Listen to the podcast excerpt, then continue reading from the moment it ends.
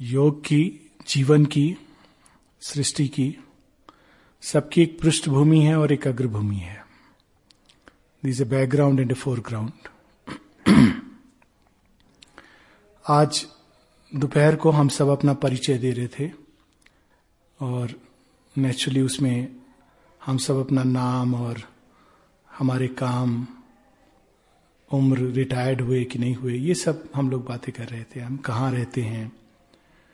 ये सब हमारा परिचय नहीं है, ये हमारी पहचान भी नहीं है, ये हमारी कठिनाई है। और यही पहचान हमें अपनी सच्चे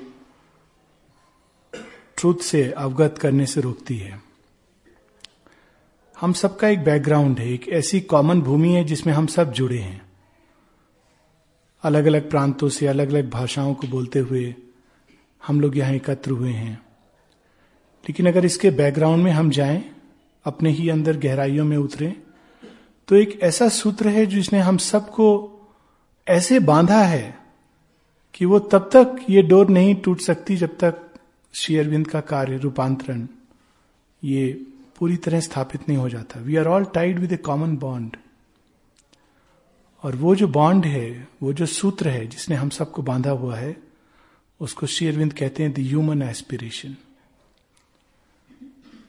मनुष्य और मनुष्य दिखने वाले पशु के बीच ये मेन भेद है कि मनुष्य के अंदर एक अभिप्सा होती है। पशुवत मनुष्य अपने जीवन से संतुष्ट होता है, उसको भोजन मिल जाता है, सोने को स्थान मिल जाता है, उससे वो संतुष्ट रहता है। मनुष्य के अंदर एक अभिप्सा है। शेयरविंद दिव्य जीवन का प्रारंभ वहीं से करते हैं the human aspiration the earliest preoccupation of man in his awakened thoughts, or so it seems his inevitable occupation, for it returns after every period of banishment and denial. The first formula of wisdom promises also to be the last God, truth, freedom, immortality. इस अभिप्सा के साथ मनुष्य पैदा हुआ है और हम सब के अंदर कहीं पर एक ज्योति है जो जलती है। अनेकों रूप लेती है ये। कभी कोई व्यक्ति एक आदर्श को ढूंढता है बाहरी जीवन में। कभी कोई व्यक्ति बाहरी जीवन में आदर्श ना देख करके असंतुष्ट होता है। It is a paradoxical form of the same aspiration क्योंकि अगर हमारे पास ये एस्पिरेशन नहीं होती, अभिप्सा नहीं होती तो हम बाहरी जीवन जैसा है, वैसा संतुष्ट होते हैं। माता जी एक जगह माता जी से किसी ने पूछा कि, क्या लक्षण है इसके कि व्यक्ति योग के लिए तैयार है? तो माता जी कहती हैं, जब तुम जीवन को चारों तरफ़ देखते हो तो तुम ऐसा महसूस करते हो, मानो ये प्रिजन में हो तुम, एक जेल में हो। चारों तरफ़ जब जीवन को देखते हो तो तुमको ये महसूस होता है कि जीवन ऐसा नहीं होना चाहिए। कुछ और होना चाहिए। और वहीं से शुरू होती है योग यात्रा। ये इस जीवन की बात नहीं है। अनेकों जीवन में शायद हम लोगों ने ये स्वप्न सजोए हैं। ये स्वप्न ही वास्तव में हमारी वास्तविकता है। It's a dream fact vision of the truth लेकिन जब हम बड़े होते हैं जैसे जैसे अनेकों काम में फंस जाते हैं, अपनी पहचान बना लेते हैं तो कहीं ना कहीं ये स्वप्न दबकर सो जाता है या हम उसको स्वप्न मानकर टाल देते हैं, कल्पना है, संभव नहीं है। रियल लाइफ तो ये है, जो हम रोज जीते हैं। ये रियल लाइफ नहीं है, ये तो एक विकृति है, छाया है। ये स्वप्न, ये अभीपसा, स्वर्णिम स्वप्न, ये योग यात्रा का प्रारंभ है। और ना जाने कब से इस स्वप्न को अपने हृदय में सजोए मनुष्य। कभी जंगलों में भटका है, कभी उसने देवताओं की उपासना की है। कभी उसने तप किया है, अनुष्ठान किए हैं, यज्ञ किया है क्या क्या नहीं किया है, कि वो स्वप्न शायद संभव हो। किसी किसी ने कभी कभी इस स्वप्न की एक झलक देखी है। व्यक्तिगत रूप में उसने इसके कुछ अंश अपने जीवन में प्रकट करने के प्रयास किया है। आंशिक रूप में शायद सक्सेस सक्सेस भी हुई है। Individual cases here and there Sri Aurobindo से किसी ने पूछा था कि वैदिक ऋषियों ने सुपरमेंटल ट्रांसफॉर्मेशन के लिए क्या प्रयास किया था? श्री अरविंद कहते हैं yes the effort was there individually here and there किसी किसी ने प्रयास किया था।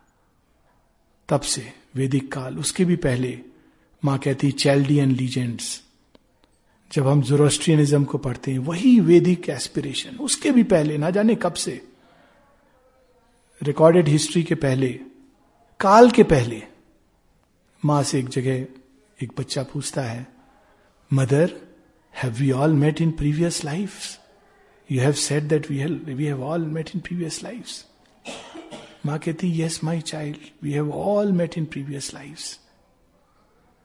फिर माँ कहती कि you are here because you had chosen to be here but the choice was made before time had begun. काल के प्रारंभ के पहले, सृष्टि के प्रारंभ के पहले, हम सब एक बीज रूप में, उस एक से निकले और स्कैटर्ड हो गए इस अंधकार में। मेरे दिमाग में जो एक चित्र आता है पैराशूट से लोग जब गिरते हैं युद्ध भूमि पर, सब अलग अलग बिखर जाते हैं। अब सबको ढूंढना है। एक दूसरे को और मिलना है। फिर हम लोग एकत्रित होते हैं। एकत्रित होते हैं एक लक्ष्य को लेकर। तो हम सब वो बूंद है, वो कण है, वो प्रकाश के ज्योति कण है, जो इस अंधकार में उतरे। इस इस संकल्प को लेकर कि इस अंधकार को प्रकाश में रूपांतरित होना है। शेरविंद बहुत सुंदर ढंग से एक जगह कहते हैं कि इस अंधकार को देखकर लोग मोक्षवादी हो जाते हैं। सब जगह तो यही कुछ है, अन्याय है, अत्याचार है। सच में इस संसार का कुछ नहीं हो सकता। सब जगह अंधकार है, अचेतनता है। इसको छोड़ करके हमको चले जाना चाहिए मोक्ष की दिशा में। श्री अरविंद कहते हैं अपनी ओजस्वी वाणी से if there is darkness then all the more reason that children of light must hurl themselves into the darkness अगर सब प्रकाश में होता तो फिर क्या काम करने की आवश्यकता थी? सब कुछ आदर्श होता तो फिर हम लोग बस आराम से बैठकर।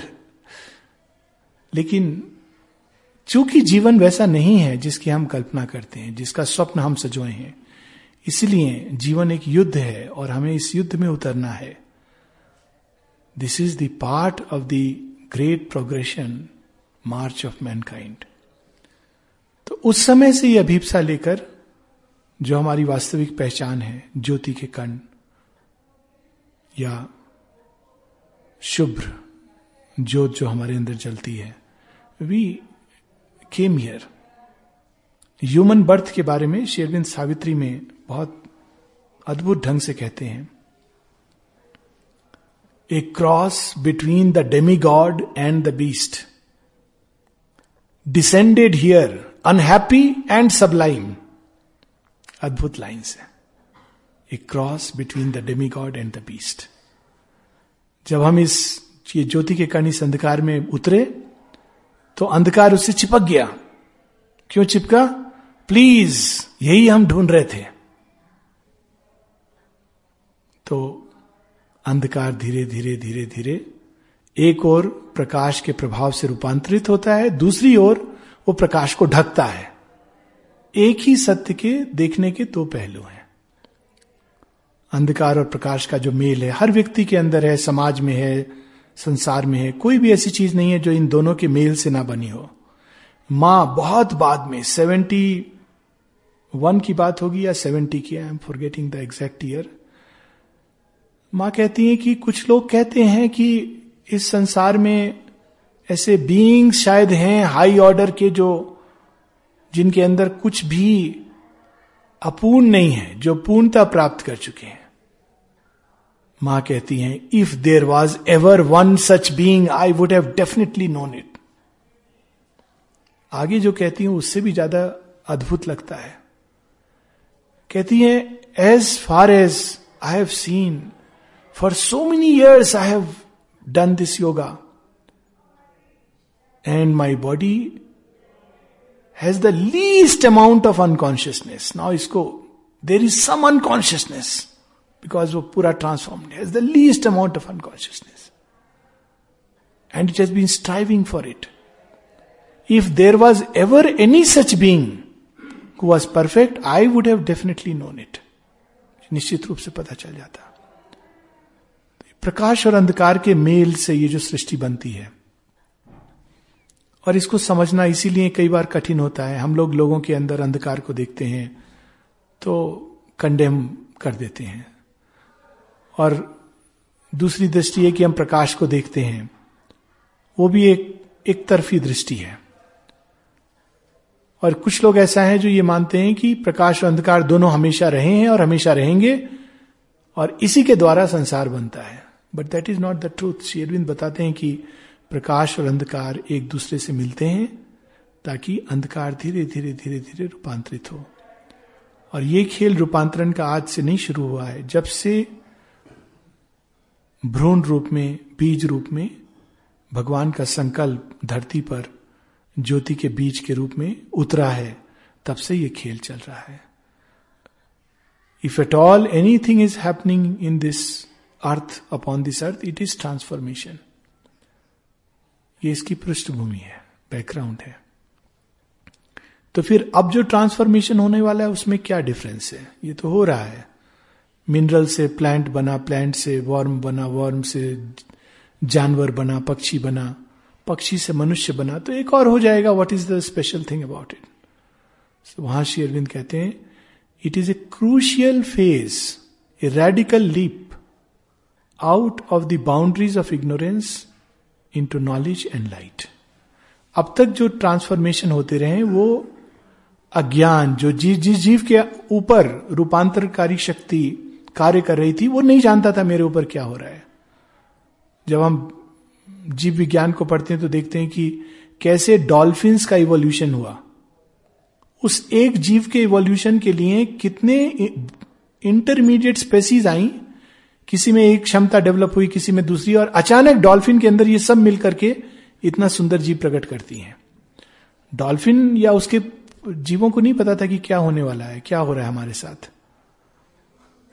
जब पहली बार समुद्री जीव की जगह धरती पर रेंगने वाले जीव की रचना हुई तो उस मछली को निकाल करके प्रकृति ने बाहर एक छोटी सी मड फ़िश के रूप में फेंक दिया, जो ना जल की प्राणी थी, ना थल की प्राणी थी।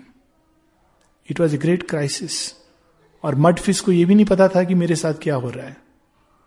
उसके अनुसार तो पूरी दुनिया टूट गई थी, संसार बिखर गया था। जैसे हम लोग कई बार ह्यूमन फॉर्म में कहते हैं, सारी सृष्टि हमारे लिए तो नष्ट हो गई। मड फ़िश के लिए समुद्र का संसार नष्ट हो चुका था।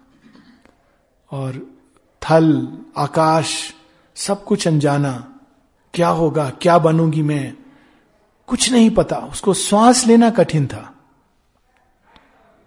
लेकिन प्रकृति ने और प्रकृति के पीछे कार्य कर रही प्रक्रिया ने उसके लिए एक महत कार्य चुना था। वही मटफिश आगे चलकर मनुष्य बनेगी। कुछ कुछ ऐसा ही हम आज के परिवेश में देखते हैं। मनुष्य की वही अवस्था है।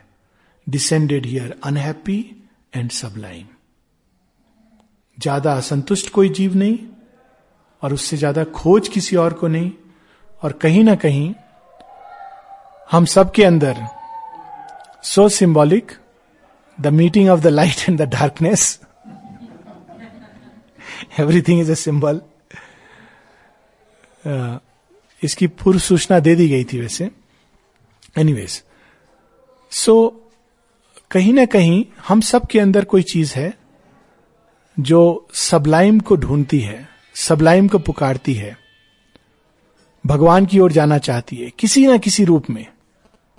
आदर्श या कोई देवता या कोई गुरु या कोई ईश्वर या प्रेम का एक एब्सोल्यूट या सत्य का एक एब्सोल्यूट ये सब अलग अलग तरीके हैं उस अभिप्सा को मुखरित करने के to speak about that aspiration और इस वर्तमान में जो मनुष्य की अवस्था है दिस फीलिंग ऑफ़ सफोकेशन ये जो भाव हम सबके अंदर कि हम किधर जाएगा मनुष्य? कहाँ जाएगा? क्या होगा इसका, इस मनुष्यता का, सभ्यता का? माँ एक जगह कहती हैं कि everywhere there is a crisis there is so much tension so much tension that either humanity will have to burst forth beyond its limits into a new being और कोलैप्स इन टू अब्लिवियन एक ऐसी अवस्था की ओर हम जा रहे हैं कि या तो हमारे अंदर ठीक जैसे कैटरपिलर के अंदर से तितली निकलती है, कुछ उस तरह की चीज़ होगी, या फिर हम वापस एक एनिमल लाइफ की जो एक फ्रीडम है, एक एनिमल लाइफ की स्पॉन्टेनिटी है एनिमल लाइफ का जो एक जॉय है, उसमें चले जाएँगे। ये हमारी आज की अवस्था है। और यहीं से शुरू होती है श्री अरविंद के योग की अग्रभूमि। This is the starting point जब माँ से किसी ने पूछा था कि अक्सर लोग प्रचार प्रसार की बात करते हैं और कितने लोग इसमें जुड़ेंगे, कितने लोग मुड़ेंगे जगह जगह जाकर इसका प्रचार करो। तो माँ कहती है कि एक पूरा ग्रुप है ह्यूमैनिटी का। This a whole section of humanity जो अपने आप में संतुष्ट है, जो मनुष्य रहकर बड़ा खुश है। माँ कहती है never try to convert them प्रयास मत करो उनको इस ओर ले जाने का। They will lose their balance and harmony and they will find it very difficult to walk on the path योग यात्रा का प्रारंभ भी वहीं से होता है, जब हम जीवन जैसा है, संसार जैसा है, सृष्टि जैसी है, उससे हम संतुष्ट नहीं है। इवन ट्रेडिशनल योग में अगर हम देखें तो that is the starting point पर अंतर यह कि ट्रेडिशनल योग में यह स्टार्टिंग पॉइंट वैराग्य का रूप ले लेता है। संसार जैसा है, सृष्टि जैसी है, वो एक अंदर के स्वप्न से आदर्श से मेल नहीं खाती है।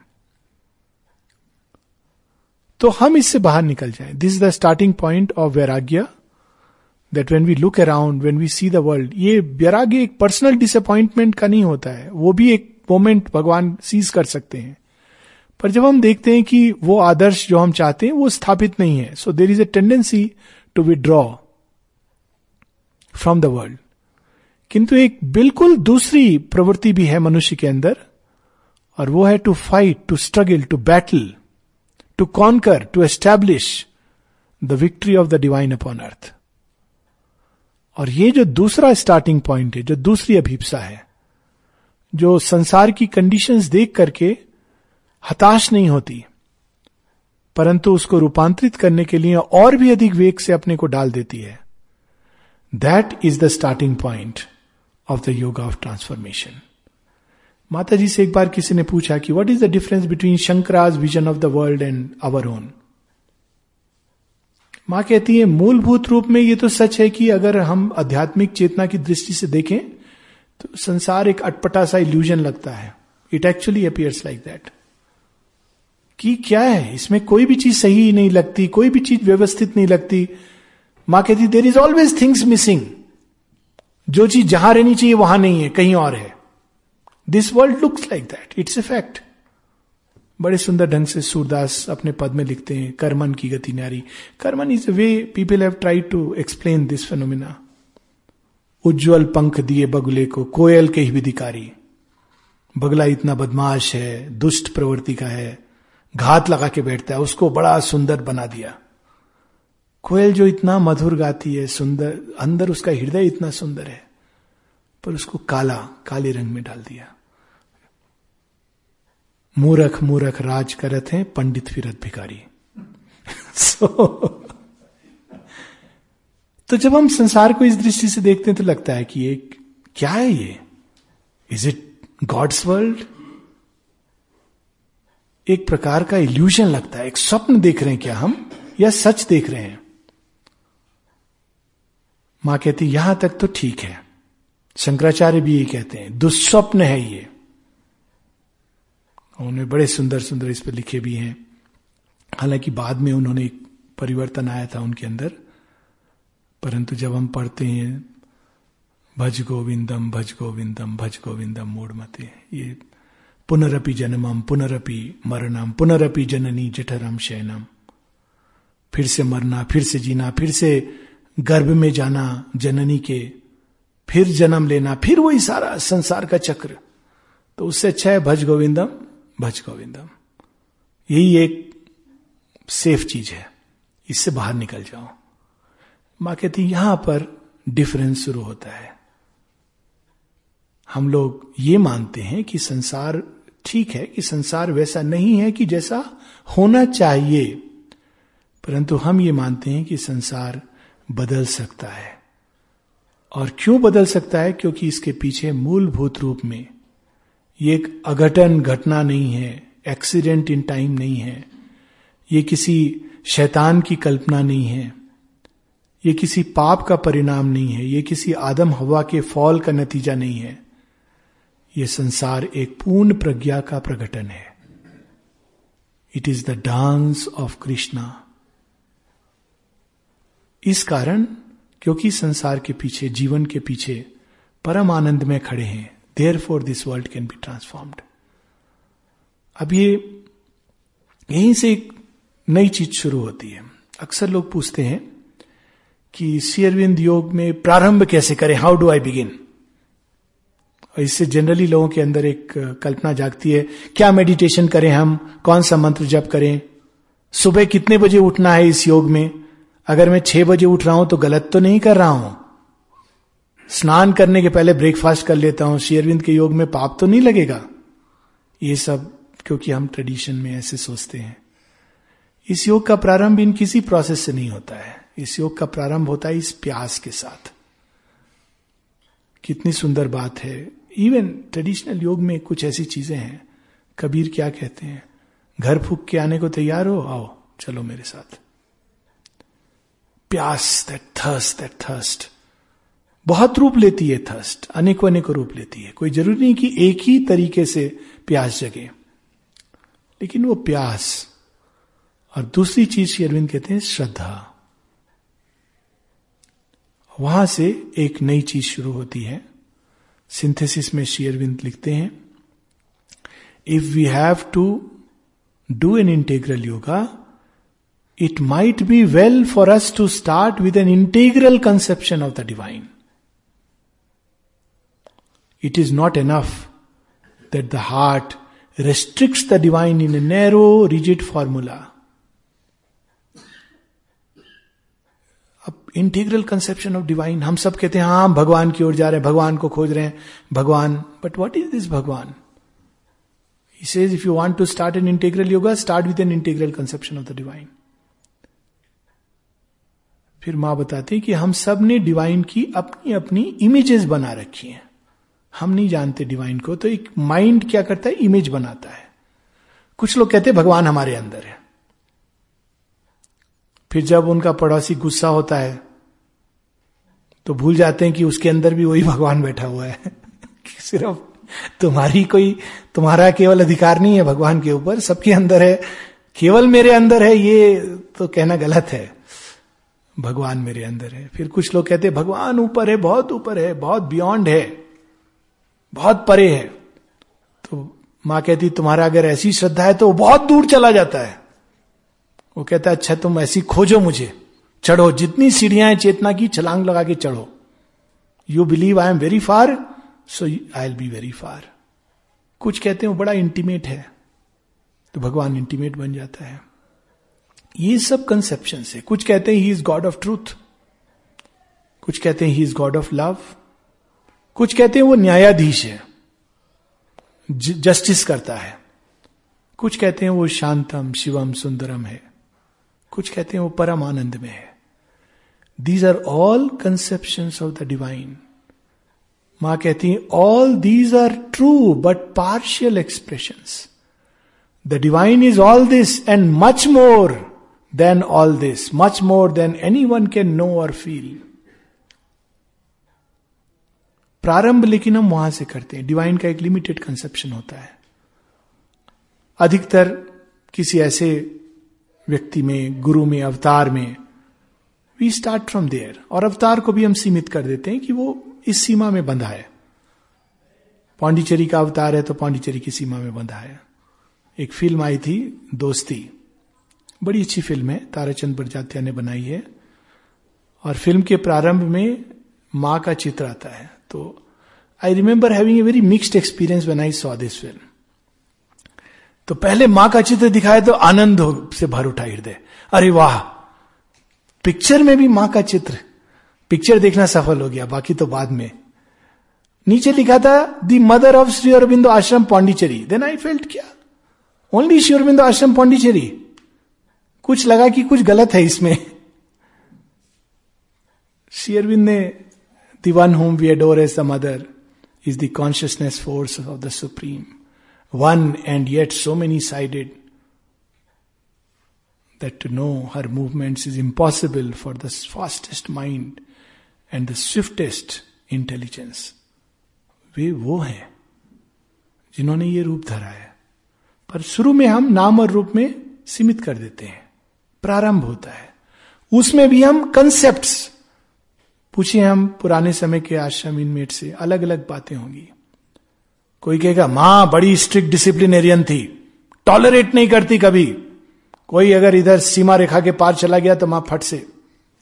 कोई दूसरे से पूछे, बिल्कुल अपोजिट बोलेगा, अरे माँ माँ तो इतनी महिमा में, इतनी फॉर गिविंग इतनी लविंग कुछ भी करो, कहीं भी चले जाओ दो एक्सट्रीम्स और दोनों अपनी अपनी जगह सही हैं, क्योंकि दोनों ने अपने दृष्टि की सीमा से भगवान को देखा और बांधा है। Both are right in their own way और इसी प्रकार से अलग अलग तरह से लोग everybody forms a concept of the divine फिर इंटेग्रल कंसेप्ट क्या है? माँ कहती हैं, सर्वोच्च डिवाइन के प्रति जो हम कंसेप्ट रख सकते हैं, वो ये, जिसको बड़े सुंदर ढंग से सावित्री में कहा गया है he is the maker and the world he has made he is the vision and he is the seer he is the actor and he is the scene और कुछ है ही नहीं। He is both the witness and he is also the participant beautiful ढंग से शेयरविंद लिखते हैं। He strength that is loud in the blare of the trumpets he rides in the car and he strikes in the spears what a beautiful line he strength that is loud in the blare of the trumpets he rides in the car and he strikes in the spears आगे कुछ लिखते हैं और भी अद्भुत he slays without stint and is full of compassion. How can someone slay without stint and yet be full of compassion? He wars for the world and its ultimate years. और फिर कहते हैं अगली ही सांस में the master of man and his infinite lover he is close to our hearts had we vision to see We are lost in the pride and the pomp of our passions. We are bound by our thoughts, we hold our selves free हम free thinkers हैं. हम सोचेंगे. लेकिन हम जिस सीमा में सोचते हैं उस सीमा में भगवान बन जाते हैं. तो सर्वोच्च वाइडेस्ट कंसेप्ट माँ कहती है शेरविंद कहते हैं इसमें कि don't have any narrow formula of the divine माँ कहती हैं लोग कंसेप्ट बनाते हैं. This is divine this is not divine माँ कहती what do you know what is not divine sees this nineteen fifty six start with this question what do you know what is not divine फिर आगे कहती है that is why when people in ignorance come to the ashram they do not understand sometimes they say where is the divine here हमको divine नहीं दिख रहा। और दूसरी दृष्टि से आदमी आता है तो कहता है, हमको डिवाइन डिवाइन देख रहा है सब चीज़ में. You to start with a wide widest possible conception इसी चीज़ को श्री अरविंद से जब किसी ने पूछा था कि what is the highest idea to meditate upon सबसे उच्चतम कौन सा ऐसा, कौन सी अवधारणा जिस पर हम मेडिटेट करें? श्री अरविंद कहते हैं, The highest idea is that which is given in the Ish Upanishad. Yastu सर्वाणी bhutani आत्मे वाभूत विजानता तत्र को मोह का शोका एकत्व मनुपश्यता। उसको इंग्लिश में लिखते हैं the divine is in all all is in the divine and all this is divine कोई ऐसी चीज़ है ही नहीं जो डिवाइन नहीं है। कुछ दूसरा है ही नहीं। आप कहीं भी चले जाओ, कैसे भी चले जाओ एवरीथिंग इज़ डिवाइन माँ कहती लेकिन प्रैक्टिकल लाइफ में हमको एक कंसेप्शन नीचे आना पड़ता है। जब लोग कहते हैं divine undivine it is a necessity for practical life it's not the truth of things ये रियलिटी नहीं है, ये ट्रूथ नहीं है। लेकिन for the sake of practical life हम ये कह सकते हैं कि हमारे लिए इस समय ये डिवाइन लग रहा है और ये चीज़ हमको जो पीछे छूटनी है, वो अनडिवाइन है। This is just a practical conception पर ये प्रारंभिक अवस्था है। एक समय आता है जब हम इसको छलांग लगा के पार कर जाते हैं। That's what the mother says and then everything is divine there is nothing which is not divine everything is a constant manifestation of the eternal सब कुछ उस एक का प्रकटन है। तो फिर सृष्टि में ये जो हम देखते हैं ईविल वो क्या है? अरविंद कहते हैं बड़े सुंदर ढंग से there is no evil in the world there is either good or good in the making so there is no evil there is either good or good in the making भगवान का अपूर्ण प्रकटन है या पूर्ण प्रकटन है? ये दो चीज़ें हैं। या हम कह सकते हैं there are stages and gradation of the ascent in which there is a progressive unfolding of the one eternal और हम सब के लिए वो अलग अलग रूप से हो रहा है। इसीलिए हमारे अंदर, एक व्यक्ति के अंदर क्या चल रहा है और उसके लिए क्या चीज़ ज़रूरी है इस समय for the manifestation may be very different from another person एक पौधा जब छोटा होता है तो उसको एक एक प्लांट उसको एक छोटे से गमले में डाल दिया जाता है। ज़रूरी है उसके लिए। दैट इज़ नेसेसिटी वो पौधा जब बड़ा होता है तो वही गमला उसके लिए प्रॉब्लम बन जाता है। तो उसको बाहर रोक दिया जाता है, ज़मीन में। उसके चारों तरफ़ फेंस लगा दिया जाता है, क्योंकि जानवर आकर इसको खा जाएँगे। वो पौधा जब और बड़ा होता है तो फेंस हटाना पड़ता है। जानवर के खाने का खतरा नहीं है, पौधा नहीं बड़ा होगा, इसकी प्रॉब्लम है। So our soul expand towards limitless horizons कोई सीमा नहीं है। भगवान की प्राप्ति की और भगवान के मैनिफेस्टेशन की। असीम, अनंत, अनादि। That is the vast conception Shri Aurobindo कहते हैं कि दिस इज़ द इंटेग्रेलिटी हम लोग वर्ड यूज़ करते हैं integral yoga integral integral yoga से सीधा हम कहते हैं इंटेग्रल योगा मतलब मन, प्राण, शरीर, आत्मा, इन सब का योग. दैट कम्स मच लेटर माँ कहती it is very difficult for the human mind to conceive integrality मन बना ही नहीं इस तरह। मन हमेशा खंड भूमि पर है, खंड करके सोचता है, ये डिवाइन है तो वो डिवाइन नहीं है। यदि धरती सच है तो स्वर्ग सच नहीं है। यदि वो सच है तो ये सच नहीं है, क्योंकि वो हायरार्की बनाता है। वो ज़्यादा बड़ा है, ये कम बड़ा है, इसलिए ये अपूर्ण है, वो पूर्ण है। तो अपूर्ण से पूर्ण की यात्रा। This is how the human mind conceive उसके लिए संभव ही नहीं है इंटीग्रलिटी को कंसीव करना। एंड येट अगर हमको इंटीग्रल योग करना है, अगर इस इस भूमि पर चलना है तो माँ कहती है you must start with the widest possible idea force widest possible conception that is the widest possible conception that all this is God there is nothing else but Brahman and the one Brahman is manifesting himself in countless ways यही हमारे इस उपनिषद में, कठोपनिषद में हम देखते हैं। उपनिषदों में this is the truth which is presented beautiful way divine को कितने सुंदर ढंग से बताते हैं। They don't use the word divine आत्मा वर्ड यूज़ किया है। और नित्यो नित्या नाम चेतनाश चेतना नाम एको बहु नाम यो विधताति कामान। नित्यो नित्या नाम ये सब चीज़ें जो अनित्य हैं, उन सब के अंदर that which is eternal stable चेतनश चेतना नाम वह जिसकी चेतना से ये सब कुछ सचेतन है। यहाँ तक कि अचित में भी वही पूर्ण चेतन है। एको बहु नाम यो विदथाति कामान। That one who has become the many तम आत्मस्थम ये नुपश्यंति धीरा। उस सेल्फ को धीर देखता है। एक वर्ड में उन्होंने पूरी साइकोलॉजिकल क्वालिटीज बता दी हैं योग करने के लिए। जो अधीर है इम्पेशेंट है, जल्दबाजी कर रहा है, वो इस रास्ते पे नहीं जा सकता। ये बहुत बहुत पेशेंस का रास्ता है, लंबा रास्ता है। माँ ने एक जगह बोला है, हम सबको wait for a few hundred years एक जगह माँ कहती है wait for a few thousand years then we shall talk about it बाद में I think out of compassion she says Shri Aurobindo set three hundred years wait for a few hundred years and वो भी केवल चेतना के रूपांतरण की, सब not about physical transformation हम बहुत जल्दी में हैं। बहुत जल्दी में फिर भगवान का एक सीमित कंसेप्ट हमारे लिए लागू होता है। भगवान मेरे अंदर है, मैंने पा लिया। That's the end of the story भगवान मोक्ष दे देते हैं, बस, मुझे मोक्ष मिल गया।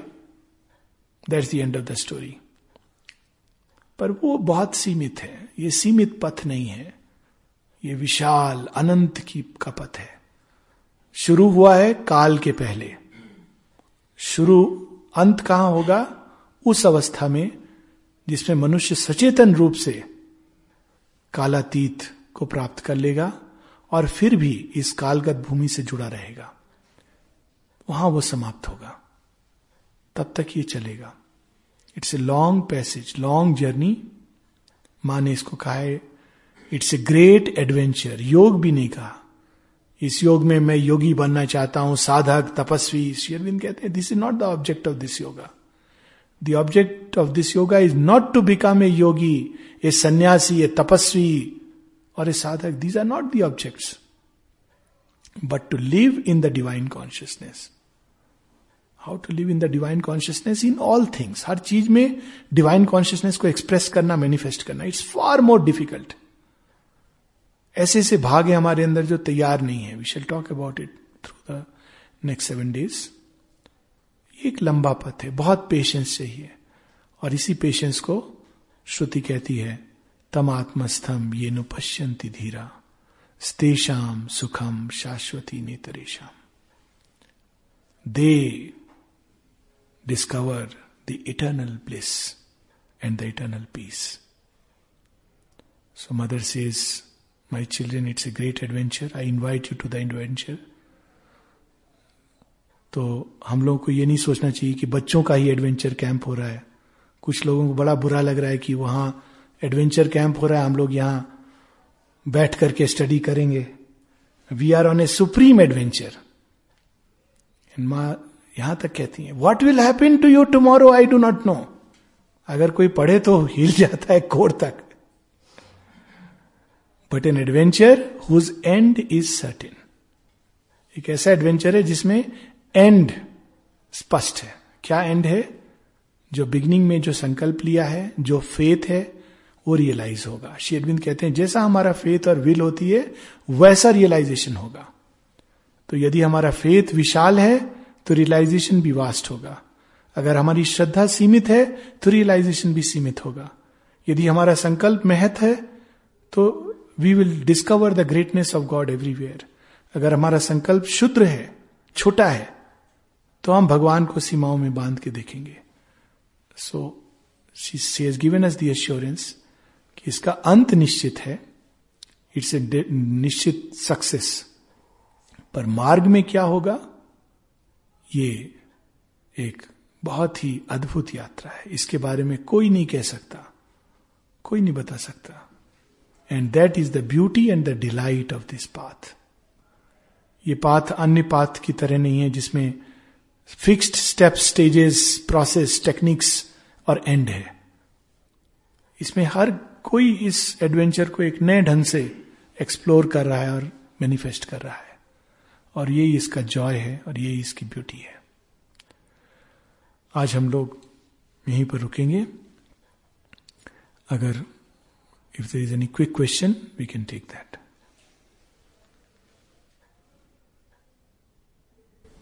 If there is no path, then why we are all here? Yes. To walk on our own paths towards the eternal we each have to chart out our own path it's our own unique journey पर जो हम पर लागू होगा, वो दूसरे पर लागू नहीं होगा। So to put it in in in a more clear phrase जैसे स्वामी विवेकानंद एक जगह कहते हैं the age of truth will dawn upon man when each man will have is own path अभी तक तो हम कहते कर्म योग, भक्ति योग, ज्ञान योग। वो युग चला गया। और वो हरेक का अपना पथ होगा भगवान की ओर जाने का। और उस पथ में अनेकों चीज़ें होंगी, छोटी छोटी छोटी छोटी, बड़ी बड़ी। ये नहीं कि हम मेडिटेशन कर रहे हैं तो भगवान से जुड़े हैं। बाकी समय कुछ और हो रहा है। छोटी छोटी चीज़ें द मोस्ट इनसिग्निफिकेंट थिंग्स वो भी पथ बनेंगी। So in that sense the path is a carving out of a new journey out of a virgin forest उस सेंस में there is a path but not as a fixed path not as a rigid path not as a narrow path not as की इसी रास्ते से not this way not this way many ways infinite ways जितने लोग हैं, वे सबका अपना पथ होगा. Because that is the nature of this journey इसको मैं इसको इस तरह से बोलता हूँ एग्ज़ाम्पल देता हूँ। शेरविंद ने एक जगह इसको इस, इसको एल्यूट भी किया है। I tell you where it is it is in the yoga and the objects तो शेरविंद कहते हैं other paths are like swimming in a small pool swimming pool yoga आपको पता है यहाँ से शुरू होना है यहाँ इतने मीटर गहरा है वहाँ इतने मीटर गहरा है यहाँ इतने मीटर वहाँ पहुँच जाना है और आप रेस जीत गए। कहते this is like entering in to the ocean अभी ओशियन में जाके कहते हैं वेयर इज़ द जर्नी तो फिर कहते हैं, क्या चाहिए? You need the ship the compass and the steering force the ship is the Brahma vidya faith is the compass the infinite shakti herself is the force that is driving the ship so जब हम उनके हाथ में फेत के साथ छोड़ देते हैं तो फिर वो शिप हमको, माँ का सुपरमेंटल शिप हमको इस ओशियन में जिस तरह से ले जाना है। We don't know about that हम उसको ना कंसीव कर सकते हैं, ना जज कर सकते हैं। वो किस रास्ते से हमें ले जाएँगे? इसकी हम अगर पूर्व धारणाएँ बना लेंगे तो इस पथ पर चढ़ना बहुत मुश्किल होगा। क्योंकि इस पथ पर हर एक कदम पर अघटन घटनाएँ हैं। और उसका कारण यह है कई कारण है will talk about it tomorrow but एक कारण यह है कि we are really literally being carried by the infinite on a fast forward lane कई जन्मों की चीज़ें हमारे एक जन्म में घटित हो रही हैं। कई जन्मों का हिसाब किताब एक जन्म में सेटल हो रहा है। सो so, शेरविंद कहते हैं you will get frightened if you don't have faith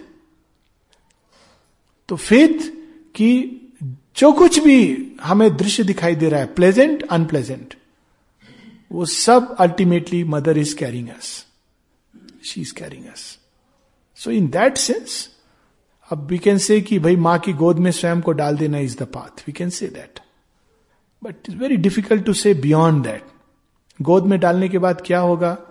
Shri Krishna को अर्जुन ने कह दिया कि शिष्यस्ते हम साधी माम। गीता पूरी उनको मिल गई थी। तो श्री कृष्ण ने गीता उनको कैसे सिखाई? प्रैक्टिकल एक तो थ्योरी उन्होंने दे दिया। प्रैक्टिकल गीता कैसे सिखाई? अब देख, तेरे सामने भीष्म खड़ा है। अब देख, अभिमन्यु का वध हो गया। अब देख, तूने एक प्रतिज्ञा की थी और सूर्य ढलने वाला है, ढल चुका है, चिता में जा।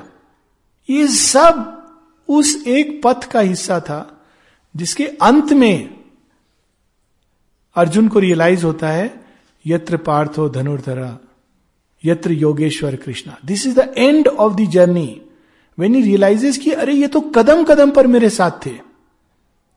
और लास्ट का जो सीन है महाभारत का it's a very touching scene very touching account that is the path jungle battle अंत में जब युद्ध खत्म हो जाता है तो श्री कृष्ण अर्जुन को कहते हैं, नीचे उतरो. अब ये परंपरा नहीं थी। श्री कृष्ण ने तो सब परंपराएँ तोड़ी हैं। तो अर्जुन कहते हैं, ये sir this is not the way I am you are suppose to get down first then I will get down this is the protocol of military in those days Shri Krishna tells him protocol मुझे मत सिखाओ, सब protocol मैं बनाता भी हूँ, तोड़ता भी हूँ. तो Arjun is hesitating how can you do something with Krishna जो नहीं किया जाता है? तो Shri Krishna pushes him out of the rath जैसे ही वो पुश आउट होते हैं he jumps out and as he jumps out the whole rath in to flames अग्नि तो अर्जुन कहते, ये क्या हुआ? ये क्या हुआ?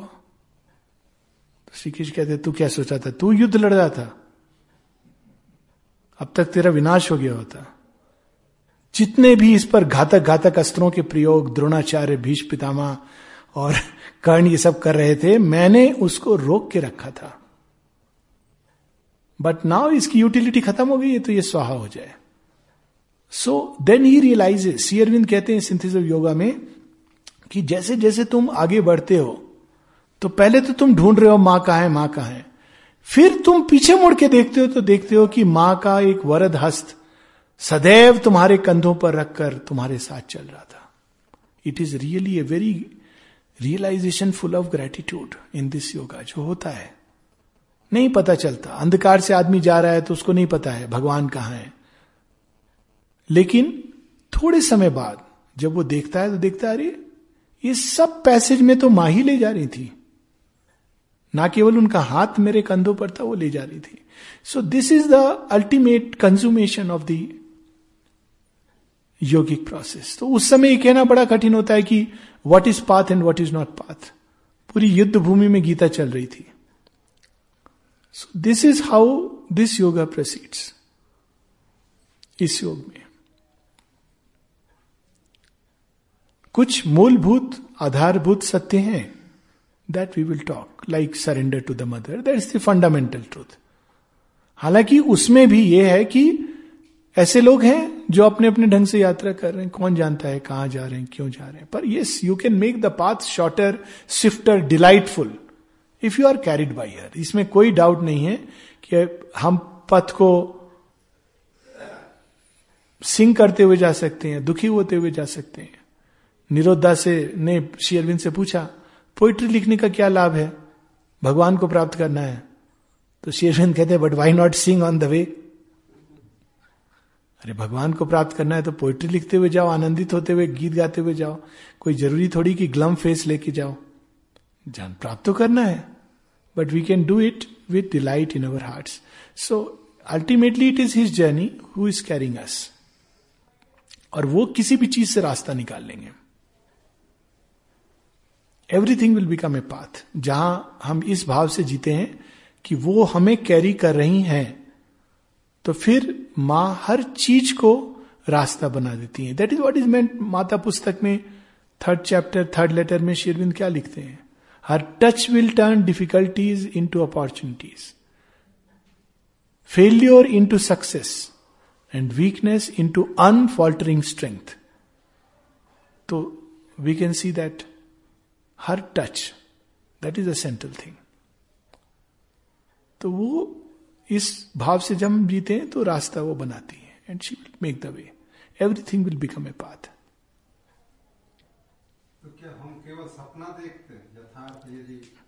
सपना देखना बहुत ज़रूरी है पर केवल सपना देखना एनफ नहीं है। जो स्वप्न नहीं देखते वो जीवन में उस भूमि तक सीमित रह जाते हैं जहाँ वो जन्मे और जहाँ वो भस्म होंगे। स्वप्न कहते हैं कि पशु नहीं देखते। हालाँकि मेडिकल रिसर्च बताती कि हायर कोटि के जो प्राणी हैं, वो शायद स्वप्न देखते हैं, बिल्लियाँ स्वप्न देखती हैं, ऐसा देखा गया है ईजी रिकॉर्डिंग से ऐसा लगता है। तो स्वप्न एक बहुत बड़ी देन है मनुष्य को, क्योंकि हमारे अंदर एक अंतर जगत खुल गया है। जहाँ तक विज्ञान की पहुँच है या जहाँ तक लोगों का कहना है, मनीषी हैं, चिंतक हैं, जानवरों के अंदर वो जगत नहीं, खुला होता है, लेकिन एक पूर्वाभास के रूप में खुला होता है। पर मनुष्य उस अंतर जगत से संबंध ना केवल बांधता है, वो सीढ़ी के रूप में कार्य करता है। हम उन चीज़ों को स्वप्न में देखते हैं, जो घटित नहीं हुई, जिनको हम जीवन में, बाहरी जीवन में कल्पना नहीं कर सकते कि यह संभव है। तो स्वप्न क्या है? एक सीढ़ी है। उन चीज़ों तक जाने का जो हमारा गंतव्य है, जो आज रियलाइज़ नहीं है, लेकिन कल रियलाइज़ होंगी। स्वप्न हमको उसका पूर्वाभास देते हैं, संकेत देते हैं, मार्ग प्रशस्त करते हैं। और अगर हम स्वप्न ना देखें तो पशुवत हो जाएँगे। We must dream but dreaming alone is not enough नहीं तो व्यक्ति सारे दिन सोता रहता और ड्रीम देखता रहता। हम ड्रीम देखें कोर्स ड्रीम यहाँ मैं उस सेंस में ले रहा हूँ जिसमें आपने ओरिजिनल सेंस में कहा, केवल निद्रा का स्वप्न ही, जागते हुए स्वप्न। ये सृष्टि सुंदर हो, धरती सुंदर हो। माँ कहती है, मूलभूत प्रश्न लोगों को रोज उठाने चाहिए। What else is it but a dream जिसे रोज हम लोगों को यह प्रश्न करने चाहिए अपने आप से। इंटेग्रल योग की तैयारी के लिए। जीवन क्यों है यदि मृत्यु में इसका अंत होना है? प्रेम क्यों है यदि उसको टूट के बिखर जाना है? घृणा क्यों है? ये संसार में ये सब क्यों है? ऐसा नहीं होना चाहिए। ये स्वप्न है। ऐसा नहीं होना चाहिए। कुछ और होना चाहिए। अर्जुन ने भी स्वप्न देखा बिल्कुल। बिना स्वप्न के तो मनुष्य एक कदम ही कैनॉट जितने भी लोगों ने संसार में कुछ भी सृष्ट किया है, किसी को भी ले लें। विज्ञान के क्षेत्र में, कला के क्षेत्र में। माइकल एंजेलो की कहानी है, रोज वो एक पत्थर पे ले जाके वो चट्टान तोड़ते रहते थे। गाँव वाले बड़े परेशान कि कौन पागल आ गया, पता नहीं फ्लोरेंस से ये यहाँ पर रोज रात को हम लोग का नींद तबाह करके रखता है। ठक ठक की आवाज़ ठक ठक की आवाज़। फिर उनको आदत लग गई और वो अच्छी लगने लगी। ये भी होता है प्रॉब्लम कि कुछ दिनों बाद वो शोर अच्छा लगने लगता है। अभी ये सब बच्चे रोज शोर कर रहे हैं ना? अभी चार दिन बाद एक दिन शोर नहीं करेंगे, सब पूछेंगे, बच्चे कहाँ गए, बच्चे कहाँ गए? पीपल विल मिस दैट तो एक दिन आवाज़ बंद हो जाती है। तो किसी को नींद नहीं आती है। कहते हैं, वो ठक ठक की आवाज़ क्या हुआ? तो सुबह उठते हैं, सबके दिल में एक ही बात है कि वो ठक ठक की आवाज़, वो पागल जो था, वो करता था, क्या हो गया? कहीं मर तो नहीं गया, कुछ और नहीं। People got attach to him just by that sound तो सुबह होती तो अलग अलग लोग निकल के जाते हैं। देखते हैं कि अरे, जहाँ ये आदमी था, वहाँ तो एक बड़ी सुंदर एक प्रतिमा खड़ी है। पत्थर भी नहीं है, वहाँ प्रतिमा है देव मूर्ति है। तो जो पागल था, जो ठक ठक करता रहता था, माइकल एंजलो उसके चेहरे पर एक बहुत ही डिलाइटफुल एक्सप्रेशन आनंद से भरा हुआ। पूछते अरे, ये क्या? ये क्या अद्भुत चीज़ पत्थर के अंदर से तुमने निकाल दी? कैसे निकाली? तो माइकल एंजलो कहता है, क्योंकि मैंने देखा था कि ये वहाँ है। यही मेरा स्वप्न था।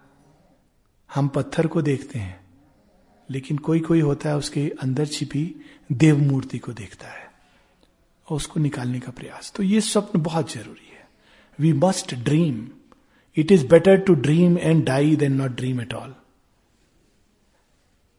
it is the first step towards realization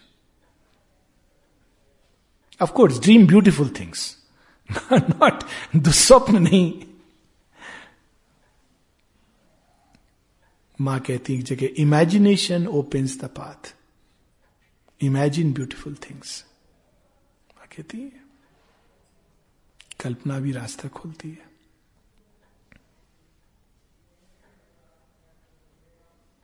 मोह नशा से भी जोड़ा है शायद। हम्म? मोह? एक शब्द आता है मोह नशा और सपना।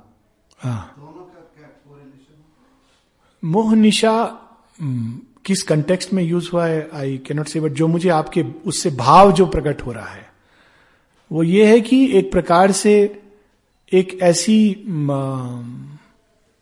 अज्ञानमय अवस्था जिसको मोह निशा, जिसमें वो अज्ञान की अवस्था में चीज़ों को अज्ञान के रूप में समझ रहा है, देख रहा है और उस जगत में खोया हुआ है। एक जो यथार्थ नहीं हाँ कल्पना, यथार्थ नहीं है। तो उसके ऊपर एक मोह का आवरण है, निशा का आवरण है। In that sense but we cannot वो, उस सेंस में यहाँ ड्रीम को नहीं इस्तेमाल किया जा रहा है। अर्जुन का मोह पर्दाफाश करने के पहले श्री कृष्ण ने स्वयं उनके ऊपर मोह डाला था। इसका एक बड़ा सुंदर शेयरविंद की एक छह चैप्टर्स गीता के उन्होंने बंगला में लिखे हैं गीतार प्रबंध, गीतार भूमिका। इट इज़ इन बांग्ला पर उसका हिंदी में ट्रांसलेशन हुआ है और इंग्लिश में हुआ है कि नहीं मुझे नहीं मालूम, परंतु हिंदी में हुआ है। तो उसमें वो ये बात रिवील करते हैं कि अर्जुन के ऊपर वैष्णवी माया का जो मोह है, वो आक्रमण भी श्री कृष्ण ने स्वयं किया था। That is the vision everything is ही क्यों किया था? उनको पता था कि ये प्रॉब्लम उसको बाद में आनी है। If it does not resolve it now तो ये प्रॉब्लम बाद में आएगी। कब आएगी? दसवें दिन आएगी जब भीष्म पितामा सामने खड़े होंगे। तब मेरे पास गीता को कहने का टाइम नहीं होगा। It would be question of life and death तो जिसको हम मोह कहते हैं, जिसको हम इवन एरर्स कहते हैं शेयरविंद कहते हैं ना सावित्री में one who has made the world is ever its lord our errors are he steps upon the way he work through the fierce vicissitude of our life he work through the hard breath of battle and toil he work through our sins our sorrows and our tears whatever the appearance, we must bear. Whatever our strong ills and present fate, when nothing we can do but drift and bail, look at the pathlessness of the path. When nothing we can do but drift and bail, a mighty guidance leads us still through all. This is the path. When nothing we can do but drift and bail. हम कुछ नहीं मालूम किधर जा रहे हैं still there is a mighty guidance Leading a still through all so ये मानवीय, मन है ना, वो डिवाइड करता है क्योंकि वो डिवीज़न की अवस्था में है। तो नेचुरली वो कहता है कॉज इफ़ेक्ट कॉज इफ़ेक्ट कुछ नहीं होते। In in a divine sense there is no cause and effect it is a sheer unfolding of delight cause and effect काल की सीमा में होते हैं। काल अतीत में क्या कॉज है, क्या इफ़ेक्ट है? पूरी फ़िल्म बनी हुई है सीक्वेंस में वो दिखा रहे हैं दैट्स ऑल फ़िल्म बन चुकी है। हम एक सीन प्रकट होता है तो हम सोचते हैं, इस सीन के बाद दूसरा आ रहा है तो इट इज़ फॉलोइंग सिनेमा देखते हैं ना तो हम कहते हैं, उसने ऐसा किया था, अब देखना उसके साथ ऐसा होगा। विलेन ने ऐसा किया था, पुलिस आएगी लास्ट सीन में ज़रूर आएगी, क्योंकि हमारा तजुर्बा है। अब हीरो मारेगा। लेकिन जब शूटिंग हुई थी तो इस सीक्वेंस में नहीं हुई थी। कभी कभी लास्ट सीन पहले शॉट होता है। तो जो ट्रिपल टाइम विजन जब शेयरविन डिस्क्राइब करते हैं in in terms of supermental time vision है। उसमें यह सीक्वेंस नहीं होती है जो हम देखते हैं धरती पर अनफोल्डिंग धरती पर तो उसको बस रील चलाई जाती है। अनफोल्डिंग ऑफ़ इवेंट्स होते हैं। अब वो अनफोल्डिंग में सीक्वेंस होती है। सीक्वेंस होती है तो हम कॉज इफ़ेक्ट कहते हैं कि ये कारण था इसलिए ये हुआ। बट कारण और उसका प्रभाव all this has been prefigured in a certain sense. Of course, this is a very, very profound truth. इसको बहुत पूरा इस पर एक वर्कशॉप का विषय है। माँ से किसने पूछा था? If everything is predetermine what is our role माँ के दिवस तुम सीक्वेंस में कर सकते हो थोड़ी बहुत इधर उधर। पर वो तो इवेंट्स होंगे उस तरह से। It is put like that you can take this route that route but that is how it is unmanifest में ये सब चीज़ें ऑलरेडी एक लेवल पर स्वप्न जगत में बन चुकी हैं। अब वो इस जगत में प्रकट होनी है। इसीलिए अक्सर ये घटनाएँ होने के पहले स्वप्न जगत में वो स्पष्ट होती स्वप्न जगत में is not only in terms of seeing things in in dream but also feelings thoughts they are all part of the swapna jagat संकल्प, हमारे मन में कोई संकल्प क्यों जागृत होते हैं? If you really see is no logic अचानक क्यों किसी के मन में संकल्प जागृत हुआ कि हम चलते हैं नैनीताल? अब बाहरी कारण हो सकता है किसी ने कहा दिल्ली में बहुत गर्मी है घूमने चलेंगे और आलोक जी का सुनेंगे तो वैसी नींद अच्छी आएगी। तो तो दोनों चीज़ें अच्छी होंगी। नींद भी अच्छी आएगी मौसम भी अच्छा है। But that is only an outer cause a frame नहीं। नींद वाला। नहीं नहीं, पर it is it is true वो बाहर से होता है, वो रियल कॉज वो नहीं होता है। वो it is just an external नहीं, चलो थैंक यू बट वो एक ओकेजन है that's all so we should just look at that कि ये अनंत यात्रा अनेकों ढंग से। जब हम जागे हैं तो भी ये यात्रा चल रही, जब सोएँगे तो भी यात्रा चल रही है। लेक्चर नहीं चलता रहेगा डोंट वरी बट यात्रा चलती रहेगी। सो एक। हाँ ज़रूर। मोह नशा सब हारा हाँ। देख सपन अनेक प्रकार हाँ ठीक बात है। In so many ways we are perceiving the one it should be seen in this context कि हम सब मोह की निशा के कारण अनेकत्व को देखते हैं। अलग अलग प्रकार से उस एक को देखते हैं। सबके अलग अलग अलग अलग अलग दृष्टि से, अलग परसेप्शन लेकिन है कौन? एक ही है। जब मोह भंग हो जाता है तो हर चीज़ में एकत्व को हम पाते हैं। उस सेंस में ईश उपनिषद की वो लाइन आती है, तत्र को मोह क शोका, एकत्वम अनुपश्यते। He who sees oneness everywhere जो हर जगह डिवाइन को देखता है, हर चीज़ में डिवाइन को देखता है ही कैनॉट बी डिल्यूटेड हम मेनी को देखते हैं, भिन्नता को देखते हैं। दैट इज़ द डिफरेंस मोहनिशा तो अब हम सब लोग थोड़ा थोड़ा मोहनिशा की ओर। ओके थैंक यू कल साढ़े नौ बजे वी विल मीट अगेन